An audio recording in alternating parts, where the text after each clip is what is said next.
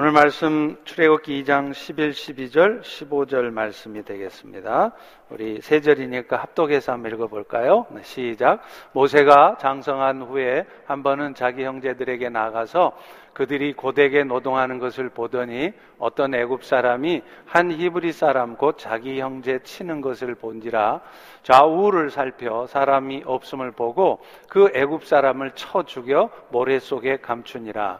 바로가 이 일을 듣고 모세를 죽이고자 하여 찾는지라 모세가 바로의 낯을 피하여 미디안 땅에 머물며 하루는 우물 곁에 앉았더라. 아멘.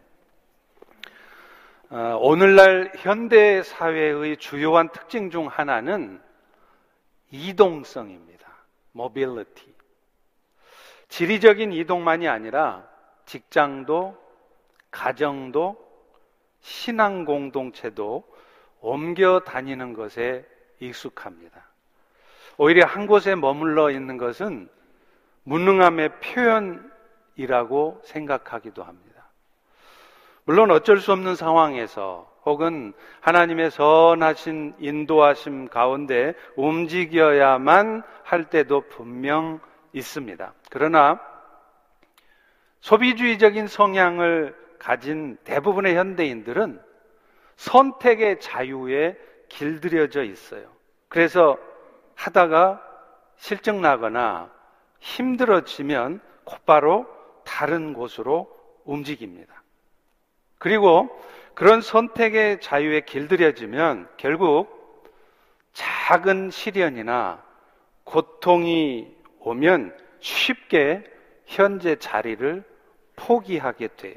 그것이 직장 생활이건 가정이건 신앙 공동체건 오랜 순종은 이제 시대에 뒤떨어진 말이 되어가고 있는 것입니다.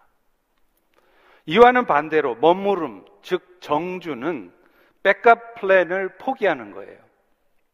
한 곳에 뼈를 묻는 훈련입니다. 초기 기독교 시대 점점 타락해가는 교회를 영적으로 붙들어 주었던 역할을 했던 것이 바로 수도원 운동이에요. 그런데 이 수도원 운동은 베네딕트 수도원으로부터 시작이 되었다고 하죠. 그런데 이 베네딕트 수도원에는요, 수도사들이 새로 들어오면 가장 먼저 하는 일이 있었어요. 바로 정주. 그러니까 머무름의 서약이었습니다. 앞으로 나한테 어떤 어려운 상황이 와도 나의 일생을 이곳에서 머물겠습니다 하는 서약입니다. 그리고 나면요, 곧바로 수도원 원장은 이 젊은 수도사들이 나중에 늙어서 그곳에서 묻히게 될 묘자리로 안내를 해준대요. 이곳이 네가 40년, 50년 후에 죽으면 묘칠 묘자리라는 거죠. 영적 성장을 위해서 온 수도사들은 자신들의 성장을 위해서 가장 필요한 것은 묵상이나 기도하는 것이라 생각했을 것입니다. 그러나 그들의 영적 성장을 위해서 진짜 필요한 것은 그곳에서 어떤 상황이 있을지라도 자신이 죽을 때까지 있겠다는 정주, 머무름의 각오였습니다. 기본적으로 머무름의 각오가 수도사들에게 있어서 가장 중요한 훈련 덕목이었던 이유는 그 머무름이요, 나의 계획보다는 완전하신 하나님의 계획을 신뢰한다는 표현이었기 때문이에요. 정주는 우리가 자주 고백하듯이 하나님은 신실하시다는 것을 입술로만 고백하는 것이 아니라 내 삶을 통해 증거하는 것이었습니다. 안타깝게도 오늘날 그리스도인들은 하나님의 심실하심을 입술로는 고백을 하는데 너무나 쉽게요. 자신의 직장을 옮겨요. 여기가 좀 힘들다고. 저쪽이 돈을 좀 많이 준다고. 가정을 쉽게 무너뜨리고 혹은 교회 공동체를 쉽게 옮깁니다. 언제나 나 자신이 아닌 그곳에 그 사람에게 문제가 있다는 식으로 생각을 하기 때문이죠. 그래서 문제가 없는 나는 문제 있는 그곳을 혹은 문제 있는 그 사람을 떠나면 된다는 식입니다. 그러나 머지않아서 그들은 새로운 곳에서도 똑같은 문제에 직면할 가능성이 높습니다.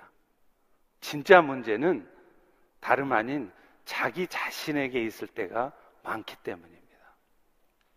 모세는 고대로부터 현재에 이르기까지 이스라엘 역사에서 가장 존경받는 지도자였어요.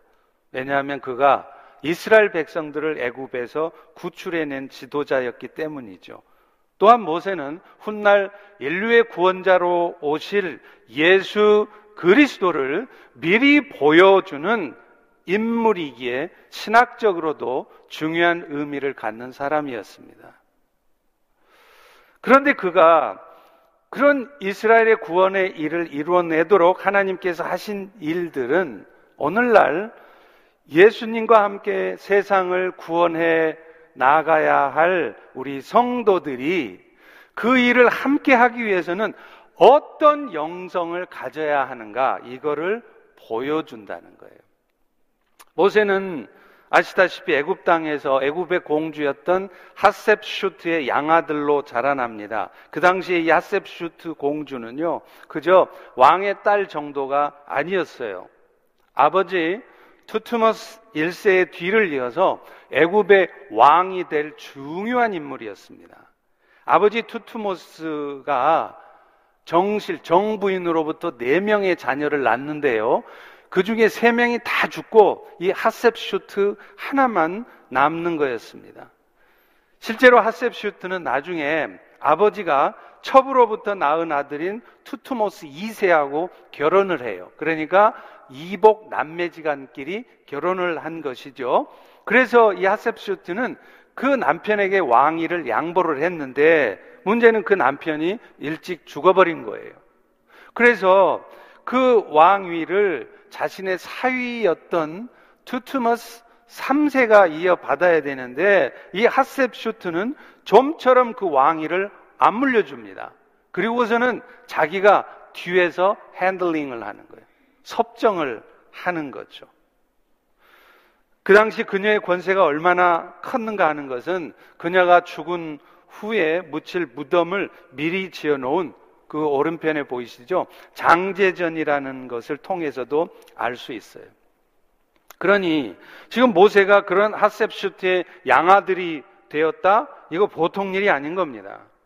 그런데요, 이렇게 모세가 하셉슈트의 양아들이 되어진 과정도 여러분 잘 아시다시피 하나님의 섭리적인 계획 가운데 일어난 일이었습니다. 그런데요, 그가 나중에 애굽에서 쫓겨나서 미디안 광야에서 살게 된 것 역시 철저한 하나님의 계획이었다는 거예요.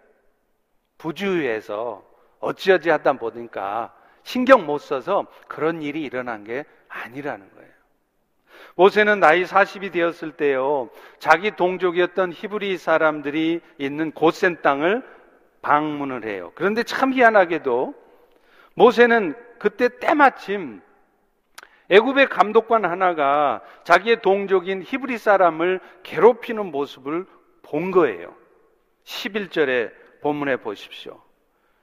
형제들의 나가되 어떤 사람이 애굽 사람이 히브리 사람을 친 것을 봤다는 거예요. 이때 모세는 격분을 합니다. 그래서 어떻게 하죠?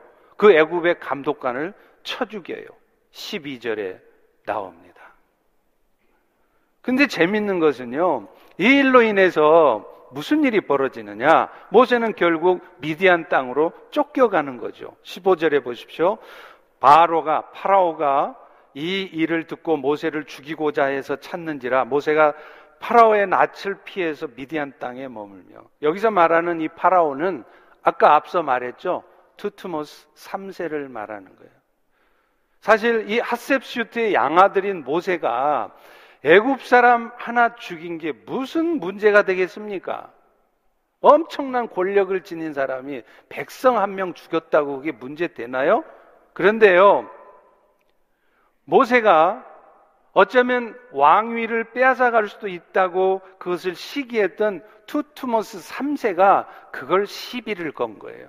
그래서 모세를 잡아 죽이려고 하니까 모세는 어쩔 수 없이 미디안 땅으로 도망을 가게 된 것이죠. 그런데 여러분, 이런 역사적 사실 이면에는 보이지 않는 하나님의 handling이 있었다는 거예요. 섭리적인 간섭이 있었다는 거예요. 그래서 하나님께서는 이 일들을 통해서 결국 모세가 미디안 광야로 쫓겨가게 해서요. 그곳에서 또 다른 40년을 살게 하셨던 거예요. 40년 동안 미디안 광야에서 양을 치고 있던 모세의 마음속에는 답답함, 억울함 가득했겠죠. 아니 도대체 하나님은 왜, 왜 나에게 이런 시간을 주시는가? 나는 지금 당장이라도 애굽에 달려가서 내 백성 이스라엘을 구원하고 싶은데 하나님 왜 나한테 그런 기회를 주시지 않는가? 나는 언제까지 이렇게 썩어 지내야 하는가? 그런 생각을 했을 거예요. 어쩌면 이 자리에 앉은 여러분 중에 어느 분인가가 그런 생각을 하고 있을 것처럼요. 그런데 마침내 때가 이르자 하나님 모세에게 나타납니다. 몇 살 때요? 80살이 되어서 아무것도 할 수 없는 나이가 되자 하나님은 떨기나무 불꽃 가운데 나타나셔서 비로소 내 백성 이스라엘을 구원하라고 사명을 주어요. 사람 생각으로 하면 아니 좀 더 젊은 날에 좀 더 여건 좋을 때 일 잘할 수 있을 때 그 일 하게 했으면 얼마나 좋아요? 그런데 하나님은 안 그러셨다는 거예요. 근데 여러분, 하나님께서 그렇게 하신 이유가 있습니다. 세상을 구원해내는 일, 영혼 하나 건져내는 일 쉽지 않다는 거예요. 참으로 이해할 수 없는 수많은 일들 가운데 되어지는 일이라는 것을 잘 알고 계셨기 때문이에요. 여러분, 실제로 예수님도 그러지 않으셨습니까? 우리를 구원하시기 위해서 예수님이 하루아침에 한순간에 그 일을 이루셨나요? 아니었죠. 십자가에 죽으시는 육신의 고통을 당하셨습니다. 멸시와 천대를 받으셨습니다. 제자들로부터까지 다 배반을 당하는 인간적인 배시감의 배신감을 경험했어요. 이 모든 것 다 감수하시고서 오늘 여러분의 구원이 있는 거였습니다. 모세도 마찬가지였죠. 그가 이스라엘을 애굽에서 건져내 올 때 쉽게 이루어졌습니까? 아니었습니다. 애굽의 왕으로부터 군사들로부터 심지어는 자기 백성들로부터도 공격을 받고 원망의 소리를 들어야 했어요. 그러고 나서 이스라엘 백성들이 건져진 겁니다. 그래서 우리 하나님은 어떤 상황이 와도 흔들림이 없도록 그 사명 감당할 적에 어떤 원망스러운 일이, 어떤 답답한 일이 생겨도 흔들림 없이 그 일을 감당할 수 있도록 40년 훈련을 받게 하신 것이죠. 그리고 그 훈련은 다름 아닌 40년 동안 한 곳에 머물면서 철저히 자신을 내려놓고 오직 여호와 하나님만 바라보게 하는 것이었습니다. 이것이 바로 정주, 머무름의 영성입니다. 때로는 답답하지만 때로 이렇게 하다가는 아무것도 못할 것 같은데 그럼에도 계속해서 그런 상황에 매몰되지 않고 흔들림 없이 머물러 있어 볼 때 우리는 비로소 자신의 부족감과 한계를 깨달아요. 그리고 그 과정에서 주의 나라는 주의 일은 정말로 정말로 내가 아니라 사람들이 아니라 주께서 친히 이루어 가신다는 것을 경험하게 되는 것입니다. 모세 역시 40년 광야 훈련 받기 전에는요, 이스라엘 민족 구원 자기가 하겠다고 했어요. 나도 나이 40이면 나이 들 만큼 들었고, 하세스프트의 양아들로 애굽의 학문 다 배워서 실력도 쌓을 만큼 쌓았고, 그런데요, 그렇게 자신감에 차 있었던 모세를 어떻게 하십니까? 하나님은 광야로 보내 버려요. 그리고 그곳에서 another 40 years. 어쩌면 하나님께서는 그 40년 동안 모세에게 한 번도 안 나타나셨을 수도 있어요. 성경에 기록이 없습니다. 여러분은 몇 달 못 참아가지고 몇 년 동안 못 참아서 안달이 나 있는데 모세는 40년 동안 한 번도 하나님이 찾아가 주시지도 않으면서 그 답답한 40년을 지났습니다. 그리고 하나님의 때가 이르자 하나님은 친히 나타나셔서 비로소 사명을 주시죠. 출애굽기 3장 10절입니다. 이제 내가 너를 바로에게 보내어 내 백성 이스라엘을 인도하여 내게 하리라. 그때 모세가 뭐라고 대답할까요? 바로 다음 절입니다. 내가 누구이기에 파라오에게 가며 이스라엘 자손을 애굽에서 인도하여 내리까. 40년 전에는 내가 하겠다고. 아니 나만 할 수 있다고. 40년 광야 훈련 받고 나니까 나는 못 한다고. 하나님이 하시라고. 모세의 이런 변화는요, 머무름 속에서 나온 것이었습니다. 그래서 결국은 어떤 상황에서도 오직 여호와 하나님만을 바라보면서 철저히 철저히 그분이 말씀하신 대로 내 생각이 이렇고 저렇고 다 집어치고 오직 말씀하신 대로 예, 예, 순종하는 그런 인간 개조를 하신 것이었습니다. 안셀름은 이런 말을 했어요. 인간은 항상 자기들이 있는 그곳에서 불행한 이유를 찾는데요.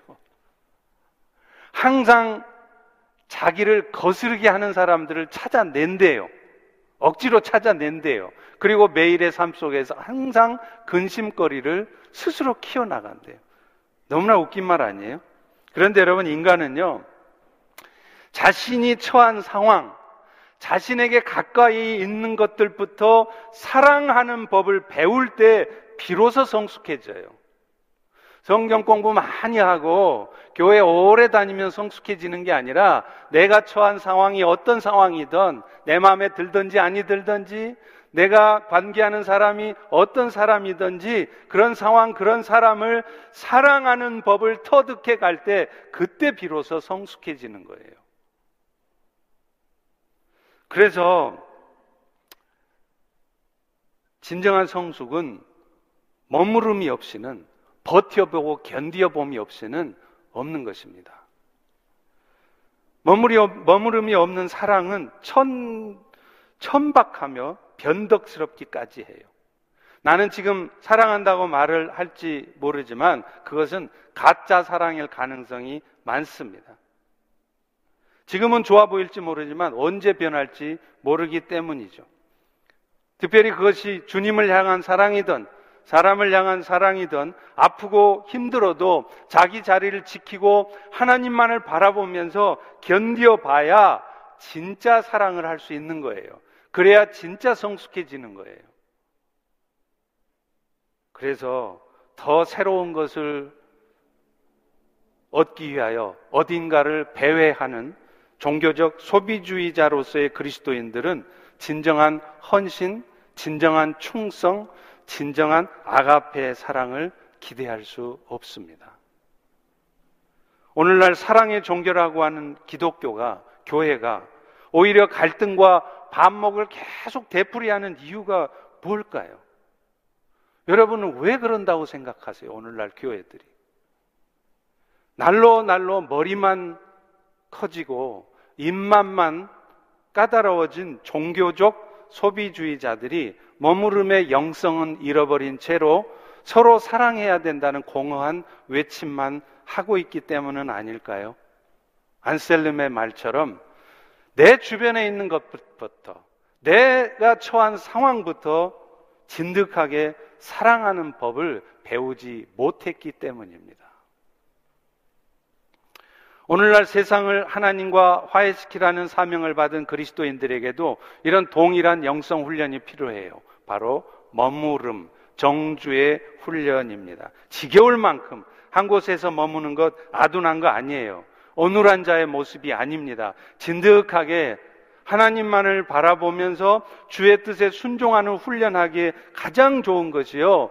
머무름의 훈련이에요. 실제 역사 속에서도 수많은 믿음의 사람들은 그 머무름의 훈련을 받았더라고요. 3세기에서 5세기에 걸친 이집트의 사막 수도사들에게 있어도요, 가장 좋은 훈련의 장소가 어딘 줄 아세요? 사막에 있는 수도실이었어요. 그리고 이것은 오늘날 우리의 기가 막힌 삶의 현장들, 답답하고 억울하기 짝이 없는 여러분의 삶의 현장을 상징하는 것이기도 했습니다. 영적 성숙이라는 것은 새롭고 진기한 것들을 얼마나 많이 배웠느냐가 아닙니다. 내가 얼마나 흔들림 없이 자신의 수도실, 그러니까 기가 막힌 나의 삶의 현실에서도 흔들림 없이 하나님만을 바라보면서 머물러 있을 수 있느냐에 달려 있습니다. 우리는 세상의 인정이나 세상의 부요함조차 포기할 수 있을 때에 비로소 하나님의 은총에 눈을 떠요. 하나님께 감사하다고 아무리 말을 해도요, 정작 내 심령에는 세상의 인정이 그리워요. 세상의 부요함을 절대 포기 못해요. 그러면 여러분은 결코 하나님의 십자가의 은혜 별로 감사하지 않습니다. 그 은혜가 눈이 떠지지 않게 돼 있어요. 그런데 우리가 살고 있는 이 기가 막힌 삶의 현실이 여러분은 굉장히 답답하고 아프고 고통스럽고 힘드시겠지만 그것이 바로 하나님의 은총을 눈을 뜨게 해주는 현장입니다. 그래서 사막의 교부들은요, 자기 스스로가 예수님이 광야로 가셨던 것처럼 자기들 스스로가 수도실로 들어갔어요. 세상을 향해 살아가던 습관을 버리고 스스로를 감시하는 공간으로 자발적으로 들어간 거예요. 그래서 결국 수도실은 사람들에게 보여지는 자신의 모습, 허세 부리는 그런 모습에 집중하지 않게 하고 그래서 하나님 앞에 단독자로 다 하나님 앞에 완전히 벌거벗은 내 진면목을, 내 밑바닥을 보게 하는 것입니다. 우리의 삶에도 마찬가지예요. 사막의 교부들처럼 우리 스스로의 결정에 의해서 그런 환경에 들어간 것은 아니겠지만 우리 모두에게도 저에게도 그런 수도실 같은 기가 막힌 삶의 현실이 있을 때가 있습니다. 그럴 때면 사막의 수도사들이 하루라도 빨리 그 수도실에서 벗어나고 싶었을 것처럼 우리 역시도 한 시간이라도 빨리 이런 상황에서 벗어나기를 원하는 거예요. 그래서 기도를 해도 하나님, 하나님, 여러분이 기도할 때 제일 많이 쓰는 단어가 뭡니까? 속히 빨리 이 고통으로부터 벗어나게 해주세요. 빨리 응답되게 해주세요. 그런데 하나님은 그럴수록 느리게 응답하십니다. 이유가 있습니다. 그러나 그럼에도 불구하고요. 묵묵히 자신의 자리를 머물러 있을 때 비로소 인생에 있어서 가장 소중한 게 무엇인지를 깨닫습니다. 아, 세상에 인정이 아니구나. 세상에 부요한 것들 별로 중요한 게 아닌구나. 어떤 몸부림을 쳐도 절망할 수밖에 없는 그런 현실 속에서 우리는 비로소 감추어졌던 보석을 발견하는 것입니다. 그런 의미에서 교부였던 싱클레티카는 수도사들이 자리를 옮기는 것에 대해서 해악을 이렇게 설명해요. 알을 품은 새는 그것을 도둑 맞지 않으려고 알을 떠나지 않는데요. 마찬가지로 수도사들이 이것저것 옮겨 다니면 믿음이 쓰거지고 메말라 버린대요.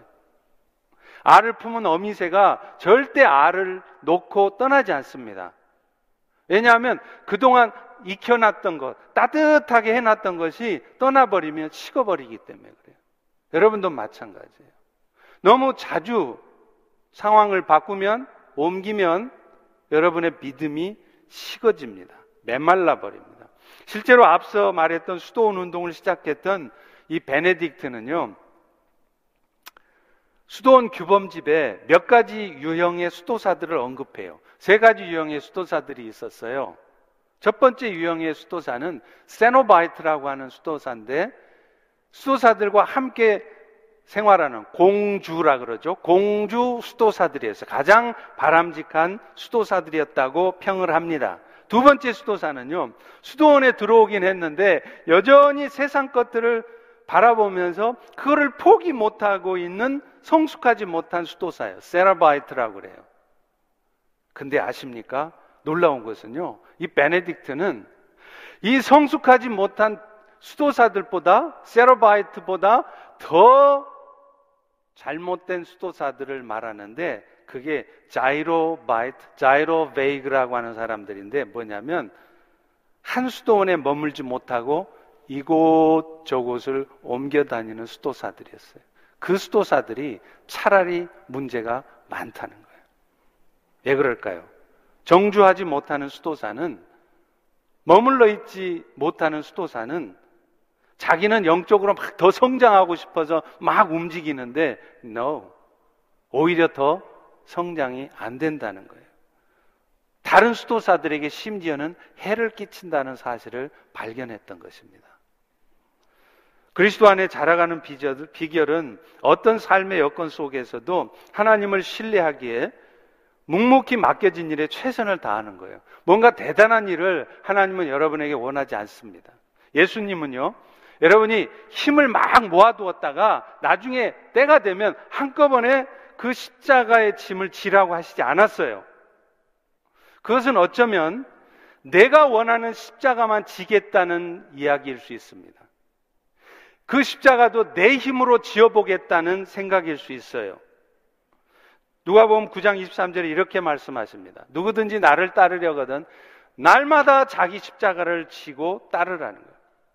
날마다 자기에게 주어진 십자가를 묵묵히 지고 가는 것, 이것이 제자의 삶이라는 것이죠. 주님께서는 현재 나의 모든 상황들을 다 알고 계세요. 내가 얼마나 힘든지, 내가 얼마나 억울한지 다 알고 계세요. 그리고 내 앞길조차도 선하신 뜻 가운데 이끌어가고 계심을 믿기에 오늘 또 속상해도 힘들어도 자존심 상해도 묵묵히 나의 십자가를 지고 가는 것 이것이 제자의 삶입니다. 십자가처럼 보여지는 짐은 기분 상하면 수틀리면 에이씨 내가 이런 걸왜 줘? 안지리 한다거나 갑자기 어느 날 특별한 날에 오 주님 이제 됐습니다. 내가 큰 짐 한번 지어 보겠습니다. 그게 아니라는 거예요. 사실이요 그런 사람은 실제 그런 짐을 질 만한 여건이 되어도요 좀처럼 지지 않습니다. 그에게 있어서는 모든 것이 짐으로밖에 보이지 않기 때문이에요. 자기 주변에 있는 게 다 짐이에요, 짐. 짐지는 일이 손해보는 일로만 보이기 때문입니다. 주어진 십자가를 지는 것이 세상 무엇로도 갚을 수 없는 한량없는 그 십자가의 은혜에 보답하는 길이고 무엇보다도 그것이 주의 뜻을 이루는 길이라는 것을 알지 못하는 것이에요. 때로는 그 짐이 따분해 보이는 일일 수 있습니다. 내가 하나님을 위해서 정말 하고 싶은 일이 아닐 수도 있어요. 그 일하고는 전혀 상관없는 엉뚱한 일처럼 보일 수 있어요. 그런데 기억하십시오. 모세는요, 이스라엘 백성을 구원하는 일하고는 아무런 상관도 없을 것 같은 양치는 일을 무려 40년 동안을 80세에 이를 때까지 묵묵히 하고 있었습니다. 그것도 하나님께서 언제까지 고생해라, 이렇다 저렇다 아무 말씀 안 해주시는 가운데였습니다. 그런 의미에서도 정주의 가장 핵심적인 부분은요, 하나님을 향한 신뢰예요. 나를 위해 아들 예수를 십자가에 죽게까지 하신 그 하나님의 크신 사랑에 대한 신뢰가 이 머무를 수 있는 핵심 요소입니다. 마태복음 10장 29절에 예수님은 이런 말씀하시죠. 참새 두 마리가 한 아사리온에 팔리지 않느냐? 그런데 너희 하늘 아버지께서 허락하지 않으면 그 하나도 땅에 떨어지지 않는데요. 여러분, 아사리온이라는 것은 청동으로 된 그 당시 화폐인데요. 드라크마의 10분의 1, 데나리온의 16분의 1이에요. 그러니까 오늘날로 하면 푼돈이에요. 한 푼 줍쇼, 한 푼. 1불도 안 되는 돈이에요. 그런데 그런 값없어 보이는 참새조차도 하나님이 허락하셔야 땅에 떨어진다네요. 하물며 아들 예수의 핏값을 지불하면서 사신 여러분들의 삶이야 어떠하겠습니까? 여러분, 괜히 여러분이 지금 이런 절박한 속상한 현실에 처해 있지 않습니다. 괜히 그런 일이 생긴 거 아니에요. 괜히 여러분이 교통사고 나는 거 아닙니다. 괜히 여러분이 지금 경제적으로 어려워져 있는 거 아니에요. 다 하나님의 허락하신 가운데 있는 일입니다. 참새 한 마리도 관심 가지고 케어하시는 것처럼 그리스도의 핏값을 주고 사신 여러분들을 향한 선하신 뜻이 온전하신 하나님의 뜻이 이루어지느라고 있는 것이라는 거죠.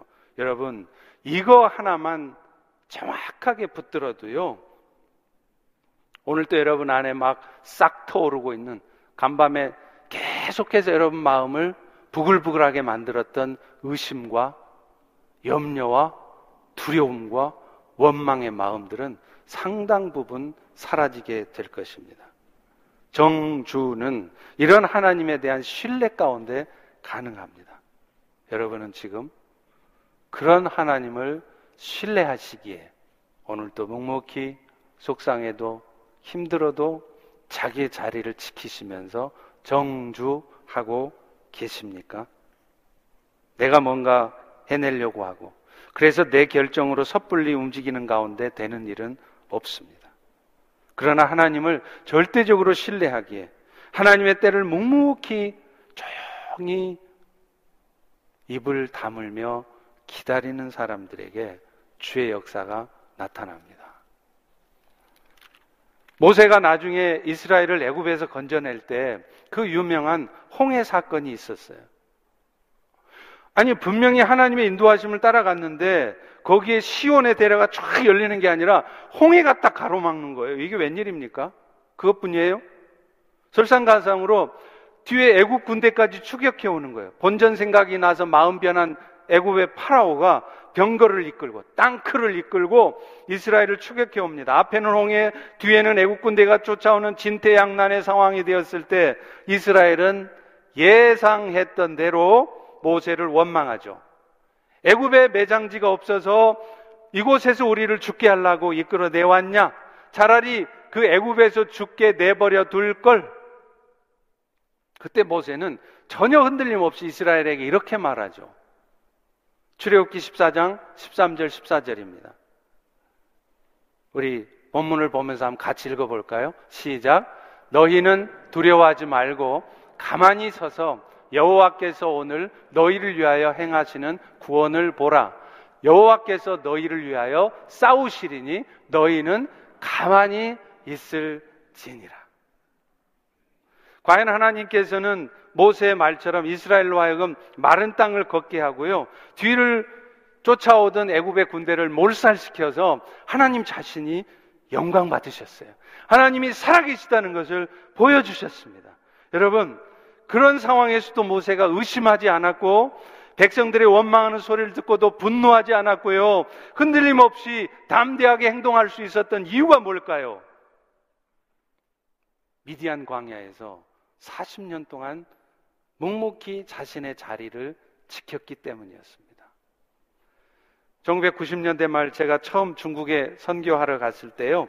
40일 금식 기도를 했어요. 제가 40일 금식 기도를 한 거는 무슨 신비한 능력이나 막 대단한 은사를 받으려고 40일 금식 기도 한 거 아니었습니다. 두 가지 기도 제목이 있었어요. 첫 번째는 오 주님, 이왕 내가 주의 종이 될 바에야 정말 영혼을 사랑하는 그런 아가페 종이 되게 해달라는 거 하고요. 또 하나는 앞으로 내가 중국으로 보내셨으니 이 중국 땅에서 뭘 어떤 사역을 해야 될지 알려달라는 거였습니다. 근데요, 40일 금식이 다 끝나가는데도 하나님이 묵묵부답이에요. 말씀을 통해서건 아니면 환상을 통해서건 좀 알려주시면 좋겠는데 도대체 안 알려주시는 거예요. 아마도 모세가 그랬을 것처럼 저 역시 답답했어요. 안타까웠어요. 이제 음, 금식 끝나가는데 왜 안 알려주시지? 그러다가 끝날 무렵에 하나님이 찬송가를 통해 말씀해 주시더라고요. 지금도 잊어버리지 않습니다. 찬송가 549장. 그때는 431장이었습니다. 그 찬송을 부르는데 마치 하나님께서 큰 음성으로 저에게 말씀하시는 듯 했어요. 또 한번 불러볼까요? 지지난주에 맛을 들이셔가지고. 안 할래요.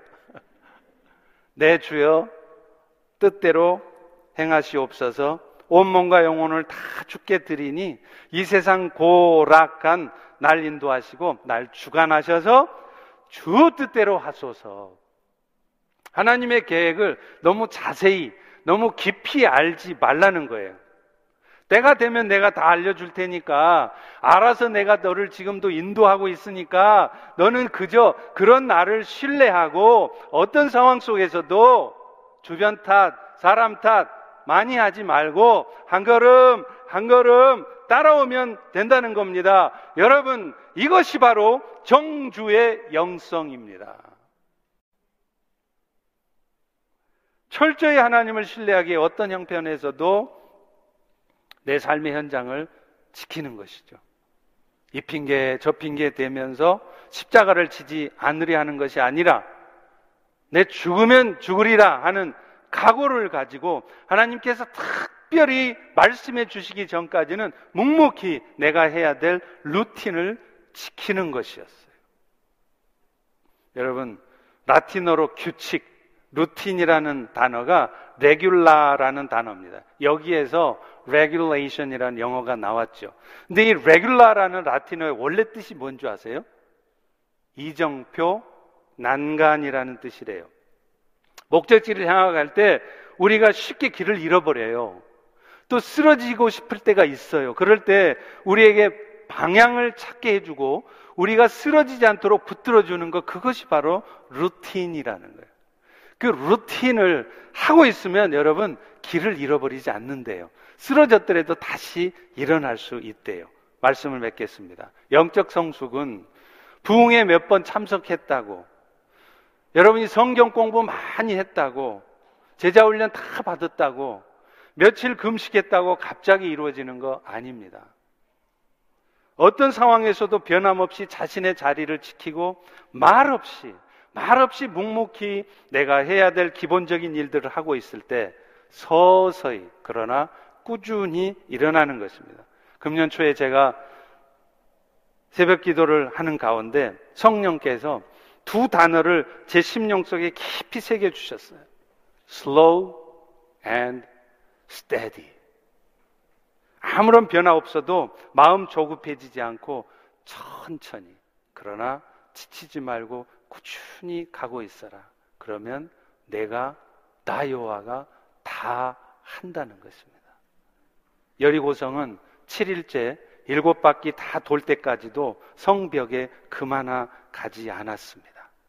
아무런 변화가 없는 것 같아도요, 천천히 꾸준히 성을 돌고 있으면 역사는 주께서 이루십니다. 기도하겠습니다. 하나님, 오늘 또 말씀을 통하여서 아, 우리의 삶의 영적 성숙을 위해 정말 필요한 것은 다름 아닌 나의 삶의 현장에 머무르면서 여전히 하나님을 신뢰하고 하나님이 일하실 것을 기대하며 기다리며 바라보는 것임을 깨닫게 하시니 감사합니다. 이런 머무름의 영성이 우리 모두에게 삶의 현장에 사역의 현장에서 있게 하여 주시옵소서. 예수님 이름으로 기도합니다. 아멘.